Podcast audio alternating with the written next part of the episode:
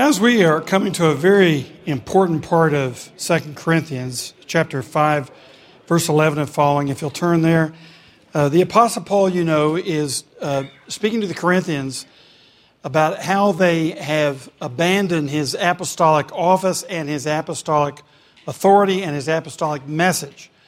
And he is representing himself to the Corinthians as the messenger of God and the one to whom they should be listening. And he compares himself to these so called super apostles who have impressed them so much and have caused them to turn aside from the gospel because they've been more impressed with the messenger, because they're more philosophical, they're more eloquent, and they're certainly better looking than the Apostle Paul. And also because they insisted on taking a collection. And sometimes, you know, men feel like they're getting what they pay for. So you don't pay anything for it. Maybe it's not worth as much as something you paid for. And Paul is fighting all of that uh, within the local church in Corinth so that they will preserve uh, their relationship with Jesus Christ through the one and only gospel. And you'll find that, that uh, in your church life, in your life as a Christian, if you're walking with Him, you will face these things all the time. You'll face these discussions in your family, uh, among your friends, and even in your churches. It's been going on for 2,000 years. The gospel is always attacked. People try to tame the gospel, morph the gospel, turn it into something their, their flesh is more comfortable with. This sounds more reasonable to them. The gospel is always being uh, chipped away at. So the Apostle Paul rises up, and here we see uh, a clear uh, ex- exposition of the gospel. One of the clearest you'll find in the Bible in this text we're going to read. But you also see clear motives of one who is a messenger of Christ. And as we've seen before, this is perhaps Paul's most passionate letter. And we we, find the innards of the apostle here. And uh, subsequently, we can examine the innards of a real Christian. What does a real Christian look like? What, how does a Christian think? What, how does he feel when the gospel is under attack? Paul here is an example. And Paul says to us over and over again in his, in his epistles, Come follow me as I follow Christ. He says that seven times in, in the epistles to imitate him. So as we look at this and see the heart and the message of the Apostle Paul, it's incumbent upon us to examine ourselves and be sure that our hearts and our message are equally aligned with the gospel of Jesus Christ.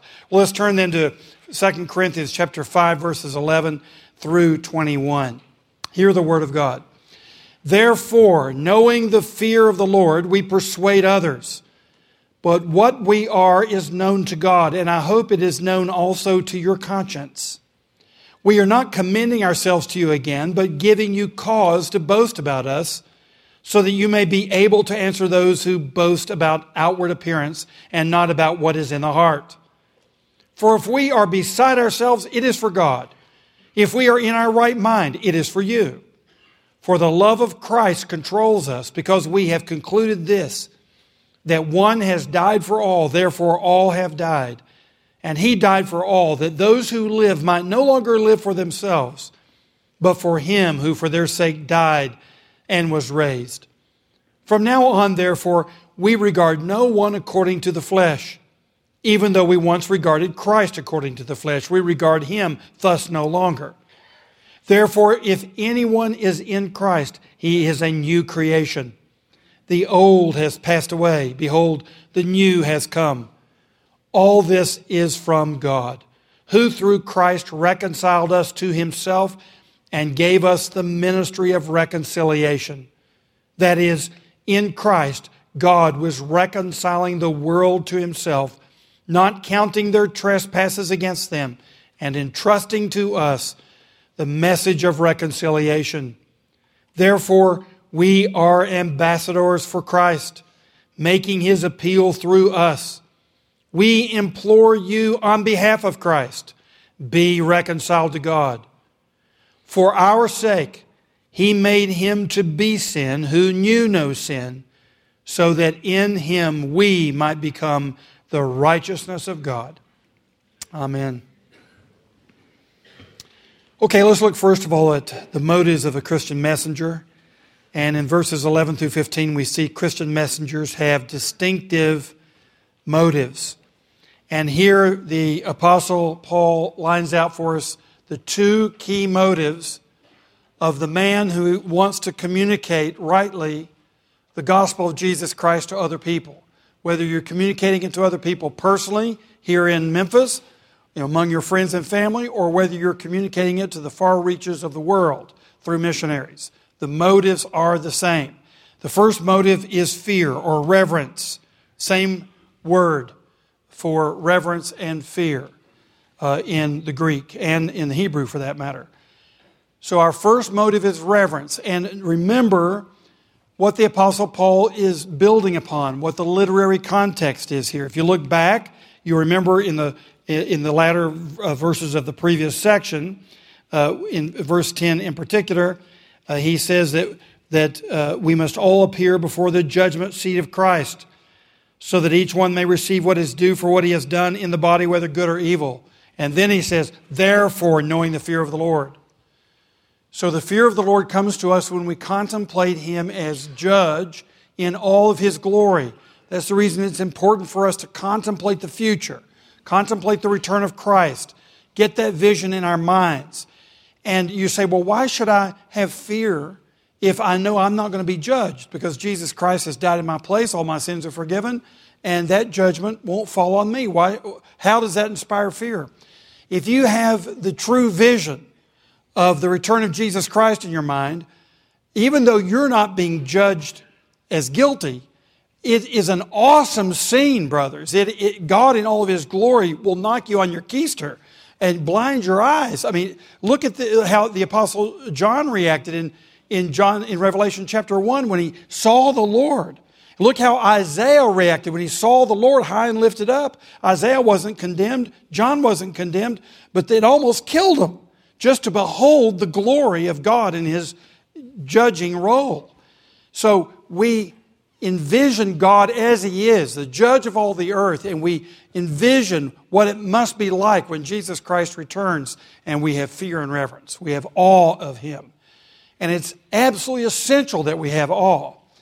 Because you'll find here the Apostle Paul says, I'm going all over Europe and Asia because of the reverence of Christ, because of my fear of Him, because I'm awestruck with His glory. You find the similar uh, response with Isaiah when he saw the Lord high and lifted up. And John tells us in John chapter 12 that the one Isaiah actually saw was a pre incarnate visitation of Jesus Christ. So that was Christ who appeared to Isaiah. What happens a few verses later in Isaiah 6 when Isaiah sees the Lord high and lifted up and experiences the seraphim who are singing, Holy, holy, holy is the Lord God Almighty. The whole earth is full of His glory. Isaiah ultimately hears the voice of the Lord who says, Whom shall I send and who will go for us? The triune God says to himself in the plural, Who will go for us? And Isaiah, who has now the fear of the Lord, says, Here am I, send me. Isaiah has experienced both the fear of the Lord and gratitude to the Lord for his grace, because you remember in Isaiah 6, God sends the seraph to go to the uh, altar and take a coal and sizzle Isaiah's lips and to say, Your sins are taken away and your transgressions atoned for. So it's both the fear of the Lord and love for the Lord. Isaiah says, Here am I, send me. That is the paradigm for every faithful witness of the Lord. We are moved by His glory. We are awestruck uh, by His greatness. So we are in continual fear and, and reverence. That's what reverence is. That's the reason, reason that when we go to church, there's a reverent spirit. Why? It's the fear of the Lord. And what we're told by the, the wisest man who ever lived before Jesus Christ, Solomon, he said to his children, Remember, boys, the fear of the Lord is the beginning of wisdom.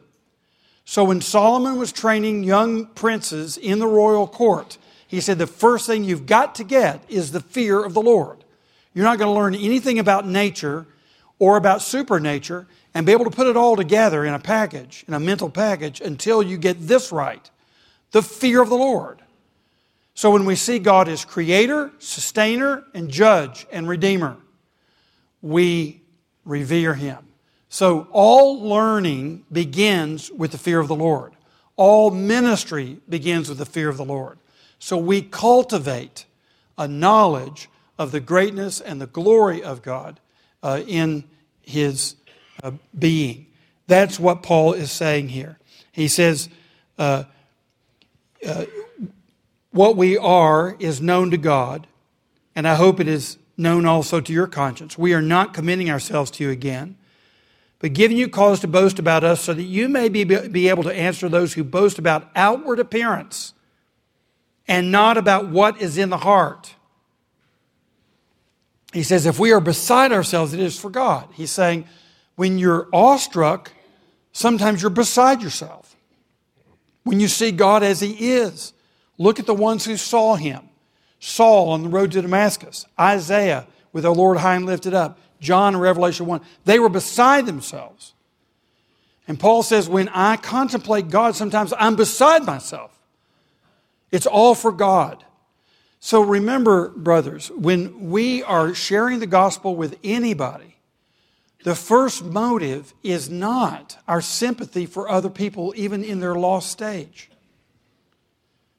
The most tragic human reality in this world is that some men and women are brought into this, all of them are brought into this world under condemnation. And some of them never hear the gospel, and some of them are under the eternal judgment of God. There's no greater tragedy than that. But even that tragedy and solving that tragedy is not our primary motive. Our primary motive is to, is to persuade men because of the fear of God. And that must always be the uh, driving motive of all of us in our mission here, all of our missionaries around the world. It is the awesome glory of the living God. And Paul says, you're looking at other people and you're impressed with them because of their outward appearance. I'm telling you what's in my heart. And anybody who shares the gospel and knows the gospel, you will find in their heart a deep reverence for the Lord. That's what he's saying in this first motive. Now look at the second motive in verses 13b through 15, and that is love.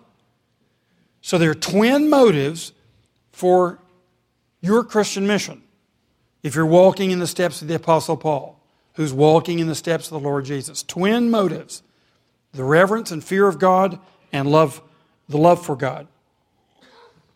But notice, Paul first mentions love for others. He's, he had said before, if we are beside ourselves, that is for God. But he says in verse 13b, if we are in our right mind, it is for you.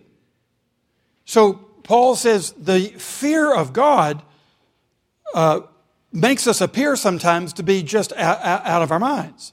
That's because we're worshiping God. But when we're in our right minds, we are doing that for your sake. We're coming to you on the basis of revelation and reason.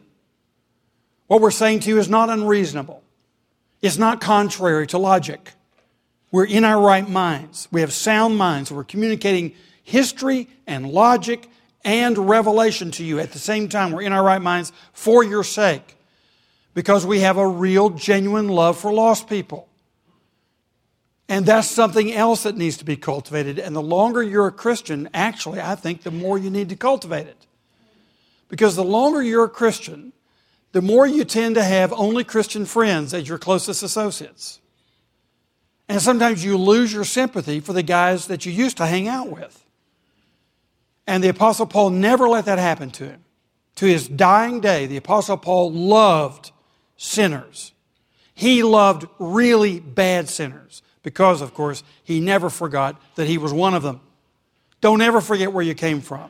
Don't ever forget what your natural condition is. You are a wicked sinner by nature. And therefore, we must have sympathy for the worst of sinners, like the Apostle Paul. And sometimes it's helpful for me when I'm looking at someone who appears to be my enemy from what he's saying, what he's doing, how he holds the church in contempt and Christ in contempt and the gospel in contempt and me in contempt. And I'm tempted to think of him as my enemy. And then the thought will come across my mind you know, Saul used to do that. He used to really be after me. He, he used to be looking for me to kill me. And then what did he end up doing? He's the one who gave me the gospel because he gave to all of Europe.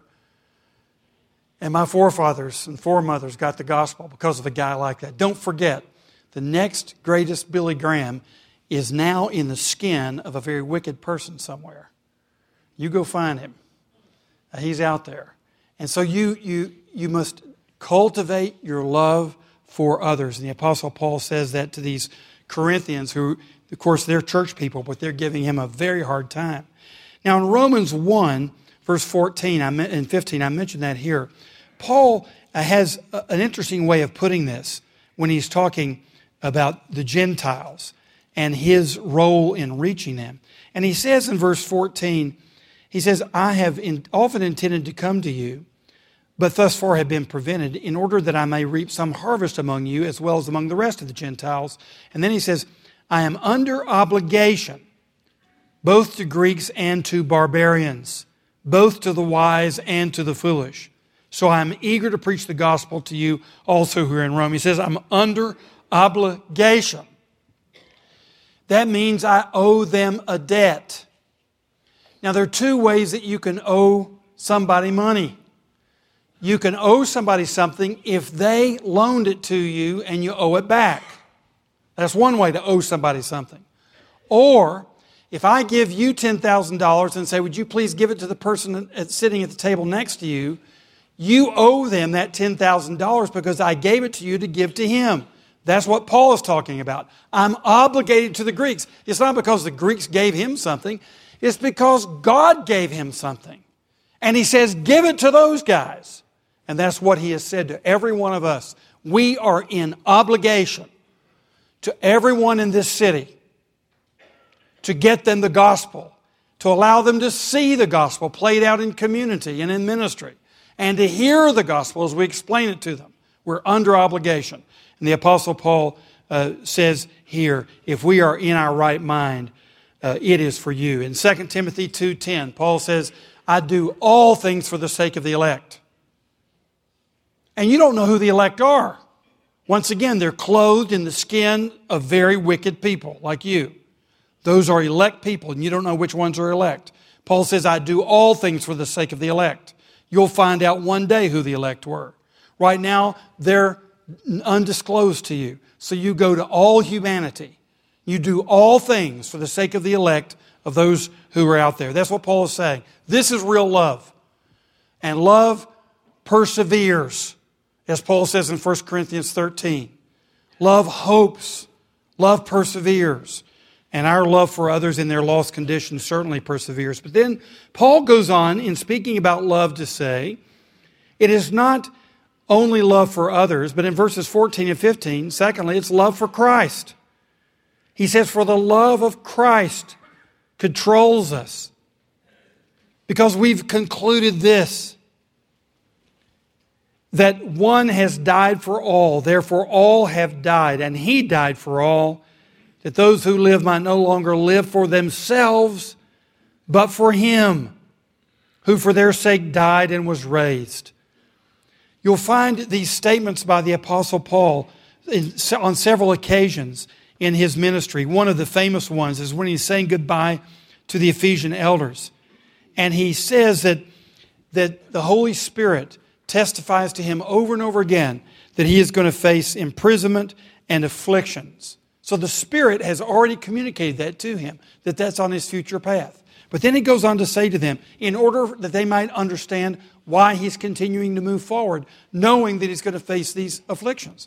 He says in Acts 20 24, But I do not account my life of any value, nor is precious to myself, if only I may finish my course and the ministry that I received from the Lord Jesus to testify to the gospel of the grace of God. So Paul has in his heart at all times exactly what he's doing and why he's doing it. Gentlemen, you've got to know not just the what, what are you here for? Why are you doing it? And that it needs to be on the tip of your tongue because it's in the frontal of your brains. Why are you doing what you're doing? And Paul could give that at any moment's notice. And then, somewhat later, you remember he travels then from the shores uh, from Ephesus uh, to uh, uh, Caesarea. And in Caesarea, Philippi, I'm sorry, in, in Caesarea on the coast, he is confronted by another prophet, Agabus, who says, The one whose belt I have, which was Paul's belt, and Philip, uh, or rather, uh, uh, Agabus ties himself up and says, The one who, who's tied up by this, uh, uh, or the one whose belt this is, is going to be tied up like I am. So he predicts to Paul that if he goes to Jerusalem, he's going to face massive opposition. And all the Christians there in Caesarea uh, plead with Paul not to go to Jerusalem. And then Paul, once again, because it's in his heart, it just comes out automatically. He says, What are you doing, weeping and breaking my heart? For I am ready not only to be imprisoned, but even to die in Jerusalem for the name of the Lord Jesus. And then it just says, Since he would not be persuaded, we all shut our mouths. So we have to have the reasons and the motives for our ministry in, right in our hearts because in this case, it was the church that was tempting Paul not to pursue his ministry.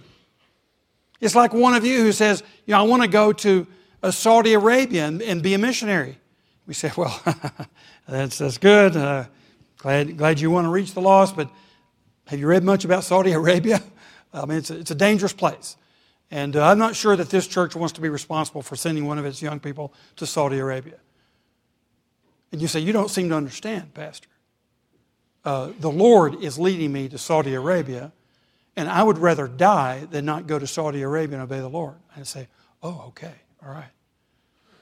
You see, so even churches, your best Christian friends, can talk you off of being obedient to the Lord because they're aware of the great worldly price you're going to pay for obeying the Lord. So, this love for Christ dominates everything. It trumps your love for your children, it trumps your love for your grandchildren, for your city, for your nation, for it all. Charles Hodge put it like this in his commentary. He said, The man who lives supremely for himself, for his family, for science, for the world, for mankind, whatever else he may be, is not a Christian.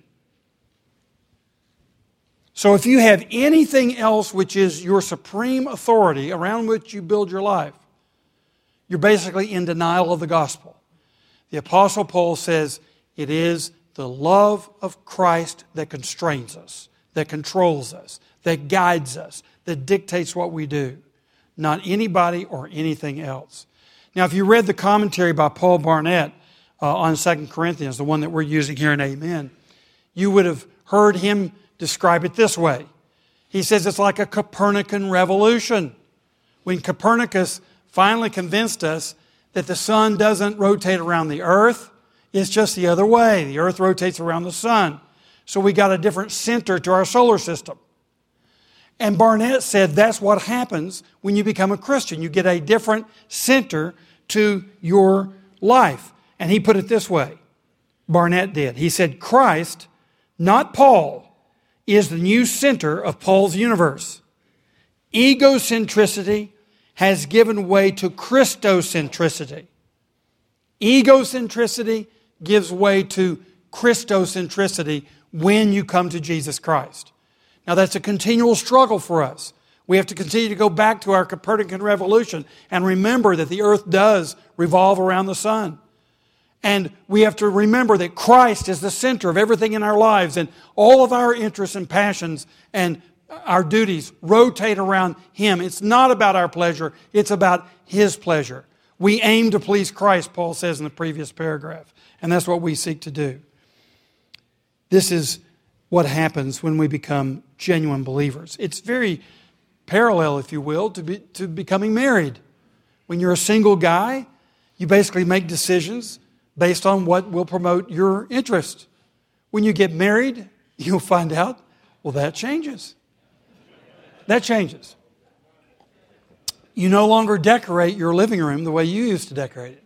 You know why? Somebody else lives there and she has better taste price than you have, right? Mm-hmm. Yeah. So you don't decorate your living room the same way.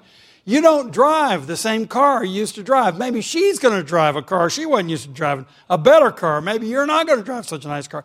Maybe you're not going to spend that, all that money on a great fishing trip in Canada for two weeks. Maybe there's somewhere else you need to go with the wife, right? You have all kinds of changes that happen when you get married. Why? Because you're making decisions now with another person in the middle of your universe. Well, what happens when you get married to Christ? Same thing. When you receive Jesus Christ, He becomes your bridegroom. He is the one to whom you're joined. You're married. You're, you're in uh, uh, established covenant with Him. And He takes the center of everything you do. It changes everything.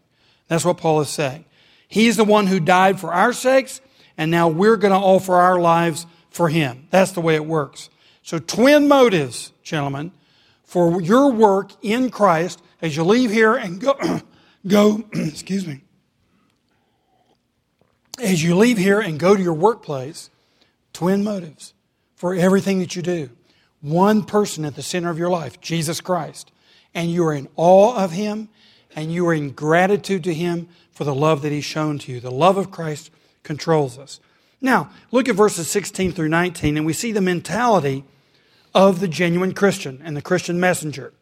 Christian messengers have a distinctive mentality we look at things and people differently.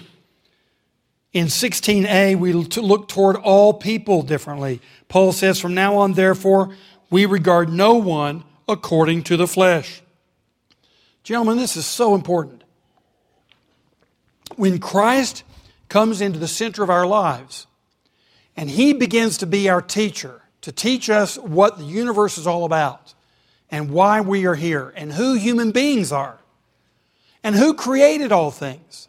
And we read among the apostolic letters, they teach us clearly that everything was created by Christ, for Christ, through Christ, for His glory in Colossians chapter 1. Christ is the creator. We read in Hebrews that He sustains everything that He has made. So He's the sustainer. We read that He is the judge. We read that He's the redeemer. Christ is everything. And we are His creatures. And we see that we have sinned against Him.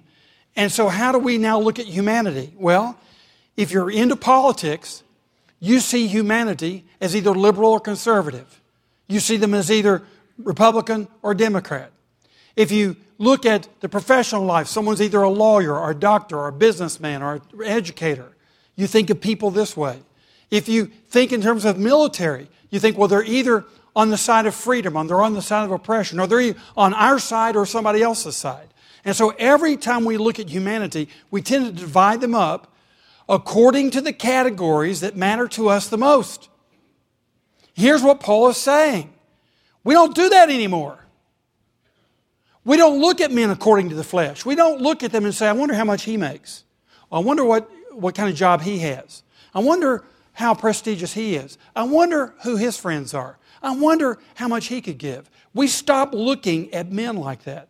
We don't look at them according to the flesh anymore. How do we look at them? As creatures of God who have sinned against Him and who need a gospel. That's how we begin to look at people. And Paul says when we really love people, we begin to see them as they are.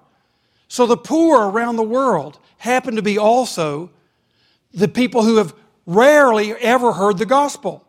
We look at them as fellow human beings who have an eternal destiny and who need the gospel. Paul says that is the mentality of the Christian man. And that's the reason Paul is saying to the, to the Corinthians, you're looking at preachers and sizing them up according to the flesh. Does he dress well? Is he articulate? Does he split his infinitives? And he said, I'm telling you that the way you should even look at your preachers is not according to the flesh anymore. The way you should look at them is are they living out and proclaiming the gospel of the Lord Jesus Christ? And if they are, you receive that message as from God. And the same way that you go out and look at others in your workplace, you look at the masses. How did Jesus look at them? Look at Matthew chapter 9, verses 35 through 38. You'll see how he looked at them. We are told that he looked at the crowds and had compassion upon them because he saw them as harassed and helpless as sheep without a shepherd. That's how Jesus sees lost humanity. They're sheep wandering all over the place and don't have a shepherd. What this world needs is shepherds, Men like you and me who will care for them and administer the gospel to them. And Jesus looks out and sees people out there, they don't have shepherds. And so what does he say? He says, The, the, the harvest is plentiful, but the workers are few. The shepherds are few. Therefore, pray the Lord of the harvest raise up shepherds and send them out, or raise up workers and send them out into his field. So when Jesus looks at humanity, that's how he looks at them. And Paul is saying here, that's the way we look at them. We no longer size them up according to the flesh. We size them up according to the gospel of the Lord Jesus Christ. So, gentlemen, for us to be effective in our civic work, our religious work, our personal work, in our families, with our wives and children, we must no longer see them according to the flesh. We see them according to the Spirit. Now, secondly, notice that our mentality toward Christ changes. Paul says, even though we once regarded Christ according to the flesh, we regard him thus no longer. What does Paul mean? Well, Paul certainly, by his own personal testimony, could tell you he certainly had opinions about Christ. You know, if you read the statistics today, 97% of the American population says they have a high opinion of Jesus Christ. Well, that's good. What is their opinion of Jesus Christ? Well, he was an excellent teacher. He was a political transformer. He was a revolutionary in social justice. Uh, they have all kinds of ways of describing Christ. But Paul says, I used to look at him that way too. I thought he was a religious teacher. He was dead wrong, and I wanted to kill him. You know, I would have killed him if I'd had the opportunity because I was killing his, his disciples and followers. I used to think of him according to the flesh. Yeah, I knew he died on a cross. I knew he taught certain things, uh, and I hated him. I no longer look at Christ according to the flesh. I look at Christ according to what the Bible says about him. That is, he is the true Son of God and the Messiah. He is the judge of all the earth and the Redeemer of all who will come to him. That's the way I see him now. And the apostle says, there's a, when you get converted, there are several conversions, and we're going to see them here in this text. The first one is your conversion to Christ. And you realize he is who he said he was. He is the Son of God. He is God incarnate, very light of very light, the Word of God incarnate. He is the Son of a virgin. He did live a perfect life. He laid down his life on Calvary's cross. He was raised on the third day. He did ascend to heaven and rules there. I believe in who Christ is and I trust him. So we're converted to Christ. We're also converted even to the lost. And as we see in, in verse 16a, we have a different view of other people now. So there's conversion of the way that we look at the world. Thirdly, notice in verse 17, there's a conversion toward the church, toward believers. We change our mentality about other believers. And Paul puts it this way if anyone is in Christ, he is a new creation. The old has passed away, behold, the new has come. You say, when I look at the church, that's not what I see. I see a lot of old behavior. I see adultery, drunkenness, backbiting, gossiping. Paul says you need some new eyes. He's talking to the Corinthians, I remind you. Look at this crowd. Just go back to our study in 1 Corinthians. That's this church. And Paul says, if anyone is in Christ, he is a new creation. The new has come, it is working its way out. And if you have eyes to see it in the church, I'm not talking about unbelieving churches, of which there are many. I'm talking about believing churches that preach and believe and live out the gospel. You will see new life in those churches. Yes, of course, we're still living in bodies of flesh. Yes, of course, we're still sinners. But you'll see new life. If you're looking for hypocrisy as an excuse to turn your back on the church, you'll find all you want to find. And you'll find the most hypocrisy if you'll look in the mirror. It'll be really clear to you. You're looking at a hypocrite but you because you're the one who's standing in judgment of those you say are standing in judgment. However, if you are looking for Christ in his real church, you'll find it. I've been on every continent except Antarctica, and I've seen Christians everywhere. And sometimes I don't know the language when I'm going somewhere, but you know, I can see Christ even through the translator. I can see Christ and how they're loving God and worshiping Him. He is in His church. And so we have a new view of the church as the body of the Lord Jesus Christ. Paul says we no longer look at people that way. We no longer look at Christ the way we looked at him. We no longer look at the church way we, the way we used to look at him. And then he says in, in verse 18, uh, we have a different mentality toward ourselves. Because Christ reconciled us to himself and gave us the ministry of reconciliation. Now, he begins that verse by saying, All this is from God. A very important phrase. All is from God. All of your salvation. He is the one who pursued you. He's the one who provided the sacrifice. You know, in the Old Testament, you're supposed to bring your unblemished lamb, bring your best sacrifice to the altar.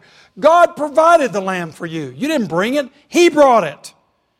He not only pursued you and atoned for you, but He's the one who reconciled you to Himself, who got the relationship right. It's not because you finally turned around and repented. Yes, you did, but it was all of God. Why do you think you repented?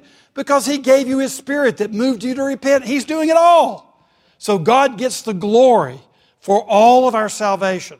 That's what Paul is saying. So when we're in our weakness, and he says to these Corinthians, you despise weakness. You're, you're impressed by strength and money and wealth and power. But when we're in our weakness, we are displaying the strength of God. And God works His strength through human weakness. That's what He's saying. And he says here, you've got to understand yourself. You are weak. But do you see what God has done for you? He has reconciled you to himself, and he has now given you the ministry of reconciling other people to himself. Do you understand how important this is? If we are right that Jesus Christ created everything and he's the only way to salvation, and we have a world of lost people, so lost they don't even know the way to be saved and you've got the message and you've been given the commission to go take it to them, folks, I got a word for you. That makes you important. So Paul is saying that we have a new view of ourselves when we come to Christ. We're converted to Christ, we're converted to the world, we're converted to the church, and we're converted to ourselves, to understand ourselves for the first time. I'll never forget several experiences that I had when I first became a Christian in my 20s. And I've told you about some of them, but one of them was clearly this. I felt like when I became a Christian on, on, in one week, I, I felt like in that week, I, it's as though I had gone to the employment office and finally gotten a job. Because now, for the first time, I understood what my job in life was. It was not to be a professional preacher like I am now. I never had any thoughts I'd ever be a pastor. My job, though, was to carry out the kingdom of God. That explains everything in my life. It's a Copernican revolution. Christ takes up residence in my life, He takes the center place in my solar system, and He deploys me on His agenda, not mine. I'm telling you what now, guys, if you will take on that agenda, you'll find your life to be the most exciting adventure it could possibly be. Paul, Paul says it really clearly here Christ reconciled us to Himself. That's number one.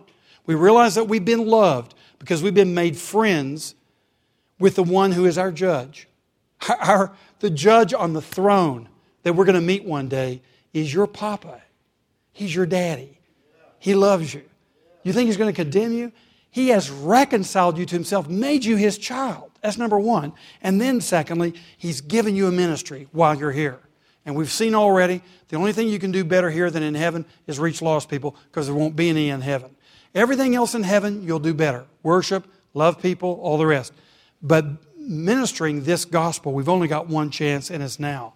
Now, fifthly, notice in verse 19 that our view toward God, the triune God, changes as a result of a new mentality. We have a new mentality toward God. That is, in Christ, God was reconciling the world to himself, not counting their trespasses against them, and entrusting to us the message of reconciliation. So here's how our view changes. When you're an unbeliever, God, if He's anything at all, if you're not an atheist, but let's say that you're a deist or a theist or something like, like myself before I became a Christian, I generally would have had a theistic view of the universe. But God was, okay, so I may give Him credit for creation. Maybe I'll give Him credit for evolution but I give him credit for something. He's up there somewhere. And God is seen, however, more as a cosmic rule keeper and policeman and judge. And I don't see him as loving father. I don't see him as my savior. I don't see him as someone who tenderly cares for me. I don't see him that way. I see him in a much more distant way as an unbeliever. Paul says we don't look at God the same way. Now we see God not as our enemy, but as our friend. We don't see him as distant, but we see him as intimately connected to us. We don't see him as an uncle, we see him as a father. We don't see him as someone who's indifferent. We see him as someone who's passionately invested in our lives. Our whole view of God has changed. And we no longer see him as an ill defined um, uh, uh, Unitarian God. We see him as the triune God, Father, Son, and Holy Spirit in all of his glory. We've been converted to a new view of God and what his character is like. Now, that's what Paul is saying. When we come to Christ, we have a new mentality. Now, lastly, look at the last two verses. We're going to spend the rest of our time on this. They're extremely important. Christian messengers have a distinctive message. Christian messengers have a distinctive message. Oh, how important this is. First of all, the message is urgent in verse 20a. Therefore, we are ambassadors of Christ. Okay, let's just stop right there. We are ambassadors for Christ. Now, some will say, Paul is talking about himself and Timothy and Silas and Titus and others who are in the apostolic leadership band. Well, it may be that Paul is saying, contrary to these super apostles that you're so impressed with, let me say, we are the ambassadors for the Lord Jesus Christ. That's very possible. But, brothers, remember, once again, Paul says throughout his epistles, and he certainly said it in 1 Corinthians, that we're to imitate him. So he's not just speaking about the apostolic band, he's speaking about the apostolic church, which is you if you're a believer in the Lord Jesus Christ. It's just when, the same as when Jesus was talking to his disciples not just the 12 or the 11. He was talking to his whole group of believers when he says this Now you wait until you receive power from on high. So you wait here in Jerusalem. Don't start your evangelism until you receive the power from the Holy Spirit. And then he said, And you will receive power when the Holy Spirit comes upon you. And then what did he say? And you will be my witnesses now, why did he say, You will be my witnesses? Because when you receive power, you now have an experience. You're now a witness. So, when you receive the Holy Spirit, you have experienced something. What does a witness do? A witness tells you what they've seen or heard. If you have a witness in the courtroom, they testify to what they experienced, what they saw or they heard. And here's what Jesus is saying Before the court of the world, you can now testify to whatever it is you've experienced. And when you've experienced the Holy Spirit, you will then be my witnesses. Because who is the Holy Spirit? The Holy Spirit is God, the third person of the Trinity. And Christ, the second person of the Trinity, along with the Father, the first person of the Trinity, sends the Spirit. And when you've received Him, you're now the witnesses. And so your message is Christ is Lord which is the reason I have the gift of the Holy Spirit, because Christ went to the right hand of the Father in order to send the gift of the Spirit, which I have received. And now I'm a witness of the Lordship of Jesus Christ by the Holy Spirit in me. So even though you never saw him with your own eyes, brothers, if you're a believer, you've received his Spirit, and you're now a witness. So Jesus is saying, what Paul is saying here, that we're all ambassadors. We've all been reconciled. We've all experienced Him. We've witnessed His life and power. And therefore, we are His witnesses, His testifiers, or here, as Paul says, the ambassadors. Now, what does an ambassador do? Ambassador goes on behalf of his government to another government. And so our government is the kingdom of God. And we are ambassadors going on behalf of our government, of whom Jesus Christ is the governor, and we now are ambassadors, we are the legates, we are the communicators to all the nations of the world on behalf of the kingdom. That's what ambassadors do. That's our role. And he says, We are ambassadors for Christ. Now look at this next phrase God making his appeal through us. Now, this is amazing. Why? Well, because you know in warfare, if you're on the losing side, you're the one who then sues for peace, right? So if you're in a battle, when it's time to surrender, it's the vanquished who goes to the victorious and requests terms of reconciliation. That's the way it works. The vanquished pursues the victor. Look at this. It's just the opposite. God is the victor, He is the conquering king.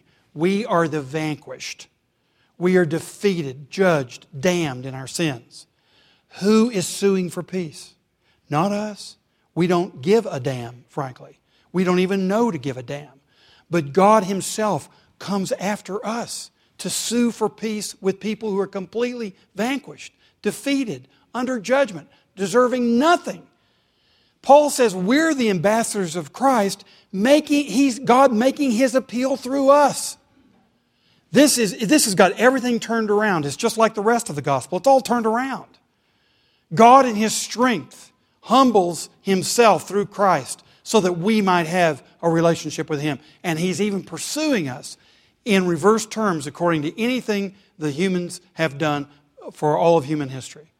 No, no victor has ever gone to the vanquished and sued for peace. That's ridiculous. But this is the way it happens in the gospel. And Paul says, then therefore, look at the last phrase here in verse 20a, we implore you on behalf of Christ. So you understand now, if you're sharing the gospel with someone, if you're pleading with them to receive Jesus Christ, you are imploring them, you are urging them. This is the issue of most importance in their life. On behalf of God Himself, I come to you. And I can say that to you this morning. On behalf of God Himself, I plead with you to be reconciled to God. What a position you have. I mean, think about it people can spend their whole lives in the State Department and, and never get to be an ambassador. And certainly, if you get to be the ambassador to one of the big nations of the world, I mean, that is the dream, the creme de la creme of the State Department. Well, let me tell you something. Those people don't have anything on you. You are representing the king of all the kings. And he has made you an ambassador to go sue for peace with people who are at his feet that he's going to crush if they don't repent. And get, you have the opportunity of doing them a huge favor on behalf of this massively gracious king that you're serving. That's what Paul is saying. He said, That's the role I'm in. That's who I am. You all are missing it because you're looking, he says, at outward appearances instead of the heart. This is what's in my heart. I fear the Lord, I love the Lord, and this is my role. I have a new mentality and I have a new and distinctive message.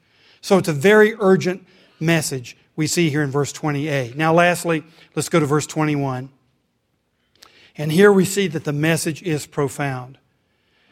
Gentlemen, uh, you can underline this verse, you can highlight it with yellow, you can circle it in gold, but I, above all, I just suggest you memorize it because it's one of the most precious verses in your Bible. In fact, Philip Edgcumbe Hughes, in his, uh, in his uh, commentary on this verse, says there is no sentence more profound in the whole of Scripture. James Denney, an old uh, Presbyterian commentator of the 19th century, said, This is the keystone of the whole system of apostolic thought. Now, that, that's a pretty big statement. So let's look at it. First of all, Paul says, Be reconciled to God. All right, let's start there. The heart of the Christian message is the Christian message is here because there's a major problem. You're not reconciled to God. You remember when Henry, Henry David Thoreau was dying, and uh, the minister came to him and said, Mr. Thoreau, I want you to be reconciled to God. And Thoreau's famous response was, I didn't know we needed to be reconciled. Well, that's a tragedy People are out of sorts with God and don't even know they're out of sorts with God. The gospel solves a problem, gentlemen. It's not just icing on the cake, it's the whole cake. And the world needs to have it explained to them if they'll listen that they're out of sorts with God, that they are the enemies of God. They need to be reconciled.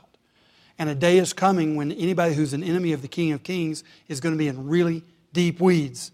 So be recon- we plead with people to be reconciled to God. Now, notice, for our sake, he made him to be sin who knew no sin, so that in him we might become the righteousness of God.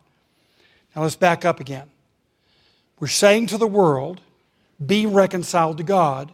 They've got a problem. They're out of sorts with God. Most people, before they're converted, when they hear that, will say, okay, look, I agree, I have been mad at God. We're out of sorts. I've been mad at him, and as Harold Kushner said in his famous book, um, uh, when bad things happen to good people, Kushner said, sometimes you just need to forgive God. That's what he said. Because he said, you know, God can't control everything, and you're mad at him because somebody died in your family, or whatever it is, you got cancer, you're mad at him. You just sometimes you just need to forgive God. This is the opposite of the forgive God routine. This is saying the problem, you knucklehead, is not that you need to forgive God, that God needs to forgive you. And the cancer you got is no comparison to what you deserve. Let's get something straight. In the miserable life you've had, you don't deserve to have one breath of it. And what you deserved in this miserable life is a lot more misery than you ever got. I don't mean to be cruel or unkind to those here who are afflicted. I'm just saying, let's get this straight. We are out of sorts with God, and it's not His fault. The problem is on ourselves. When we are told to be reconciled to someone, all you have to do is go back to Matthew 5 when Jesus is talking about reconciliation. He says, remember what he says? He says, if you're offering your gift at the altar and there remember that someone has something against you, lay down your gift and go be reconciled to your brother. You get the parallel? Jesus says, lay your gift down, go to the one who has something against you and be reconciled to him. Same language here, be reconciled to God. So guess who has the offense? God is offended, not you. Your conversion is not a matter of your laying down your grievances against God. It's just the opposite. For you to be reconciled to God, He's got to lay down His grievances against you. Now, how's He going to do that? Because He's a righteous judge. Well, here's what He did, and it's right in this verse. He takes His own Son and sends Him to be born of a virgin, so He's bearing our flesh. And he lives a perfect life, so he deserves no condemnation whatsoever. And God, in his economy, looks at his own son as though he were a sinner. So he who knew no sin became sin. How did he become sin? In the eyes of God. Because God imputed or reckoned our sin onto him so that Jesus, the only perfect one who ever lived, actually, in this language, became sin so that we might get his record. He took our record on himself so that we might take his perfect record on ourselves. Here you have it in verse 21 the divine exchange of records. Our record goes on Christ, his record goes on us, and therefore we're reconciled to God and He maintains His perfect justice as the ruler of the universe. He did not lessen His holiness or His justice one shred. He maintains the holiness of His judgments completely. And now that you bear the righteousness of Christ by trusting in Him, now by every right of justice, God must acquit you. Do you see this? It's not that he's just saying, oh, okay, we'll let a few sins pass. No, he, by his own perfect standards of justice, must acquit you before the throne of God. And this is the reason that, that John says, if we confess our sins, he is faithful and just. Not faithful and merciful. He says faithful and just to forgive our sins and to cleanse us of all unrighteousness. It is in His justice that He saves you because by His own accounting economy, He has reckoned the righteousness of Christ to you. You're clothed with the righteousness of Christ. This is the core of the gospel. The core of the gospel is not your deciding finally to live a good life, or you're wanting to turn over a new leaf, or you're even, can I say it, receiving Christ. Yes, you do receive Christ, but that's not the core of what's happened. What's happened is that Christ has received you. And he has laid down his life for you. And he's pursued you. And he's pursued and sued for peace with you. He's all, it's all God who's done it for you. Glory be to his name. This is what the apostle is saying. You've got to regain the Christian motives, the Christian mentality, and you've got to regain the Christian message so that we can do the job we were called to do, which is to be ambassadors for the living God. Let us pray. Father, we thank you for this portion of your word, and we pray that it will be emblazoned upon our hearts and minds, and thus embedded in our souls. May we go into a lost and needy world and fulfill the, the role that you have given us, this divinely exalted role of ambassadors for Jesus Christ. Grant us great wisdom and sympathy. Grant us great boldness and clarity that we may share the life of Christ with all around us, even today. We make our prayer in Jesus' name.